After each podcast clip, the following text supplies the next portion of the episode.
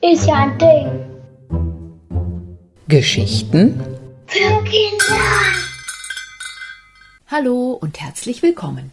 Mein Name ist Judith Göre. Ich arbeite im Karlsruher Schloss. Hier befindet sich heute das Badische Landesmuseum. Das war nicht immer so. Früher wohnten hier echte Prinzen und Prinzessinnen mit ihren Familien. Und so eine Familie möchte ich dir heute vorstellen. Ja, ich komme ja schon. Schneller geht es nicht. Ich glaube, ich muss den beiden Hunden folgen. Hast du Lust mitzukommen? Ah, da ist ja die Familie. Leider können wir sie nicht mehr persönlich begrüßen, denn es ist schon mehr als 270 Jahre her, dass sie hier im Schloss lebten. Und dennoch erinnern wir uns noch an sie. Wir haben dieses gemalte Bild. Der Hofmaler Josef Melling hat das Familienbild mit Pinsel und Ölfarben auf eine Leinwand gemalt. Vor der Erfindung der Fotografie war das eine Möglichkeit, um einen schönen Augenblick festzuhalten. Allerdings mussten die Menschen ganz schön lang still sitzen, bis dann das Gemälde endlich fertig war. Aha, das sind ja auch die Hunde. Der Jagdhund in der Mitte lässt sich von den beiden Kindern streicheln und weißt doch warum? Einer der beiden hat etwas Leckeres in der Hand. Der kleine schwarze Hund ist einfach auf das tolle rote Kissen gesprungen. Wahrscheinlich hofft er, dass er auch noch ein Hundeleckerli bekommt. Leider kennen wir die Namen der beiden Hunde nicht. Der schwarze Hund gehört der Markgräfin Caroline Luise von Baden. Sie sitzt hier auf einem großen Lehnstuhl und stützt sich auf dem Tisch ab. Sie scheint uns gar nicht bemerkt zu haben. Eigentlich gefällt mir ihr Spitzname besser. Die Leute nannten sie damals nämlich die Vielwisserin und Vielfragerin von Baden. Und warum?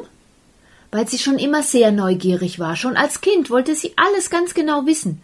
Für ein Mädchen war das früher gar nicht üblich.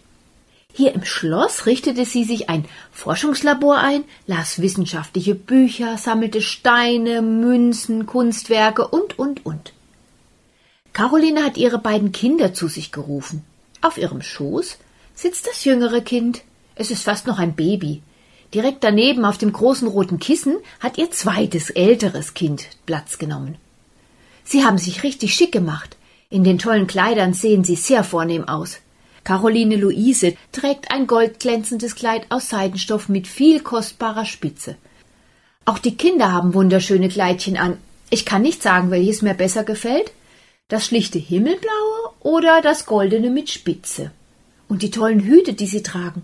Einen schwarzen Hut mit rosaroter Schleife und einen bestickten mit einer schönen Feder verziert.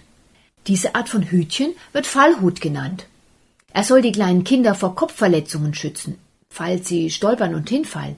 Es ist also eine Art Sturzhelm. Sie wurden aus fester Pappe gemacht und mit Stoffen überzogen. Ich glaube, jetzt ist es an der Zeit, dass ich dir die beiden Kinder vorstelle. Bonjour Charles-Louis, bonjour Frédéric, comment ça va? Die beiden sprechen meistens Französisch. Das sind also Erbprinz Karl Ludwig und sein jüngerer Bruder Prinz Friedrich. Hättest du das gedacht? Es sind tatsächlich zwei Jungs. Du fragst dich sicher, warum sie solche Kleidchen anhaben und wie Mädchen aussehen. Die Antwort lautet, für die Prinzen war das damals ganz normal. So konnten die Stoffwindeln ganz schnell gewechselt werden. Karl Ludwig ist zwei Jahre alt und Friedrich erst ein Jahr. Alle Kinder bis zu einem Alter von vier Jahren trugen damals Kleidchen. Wenn sie dann sieben Jahre alt wurden, durften sie sich wie Erwachsene kleiden. Der Maler gibt uns einen weiteren Hinweis darauf, dass es sich hier um zwei Jungs handelt.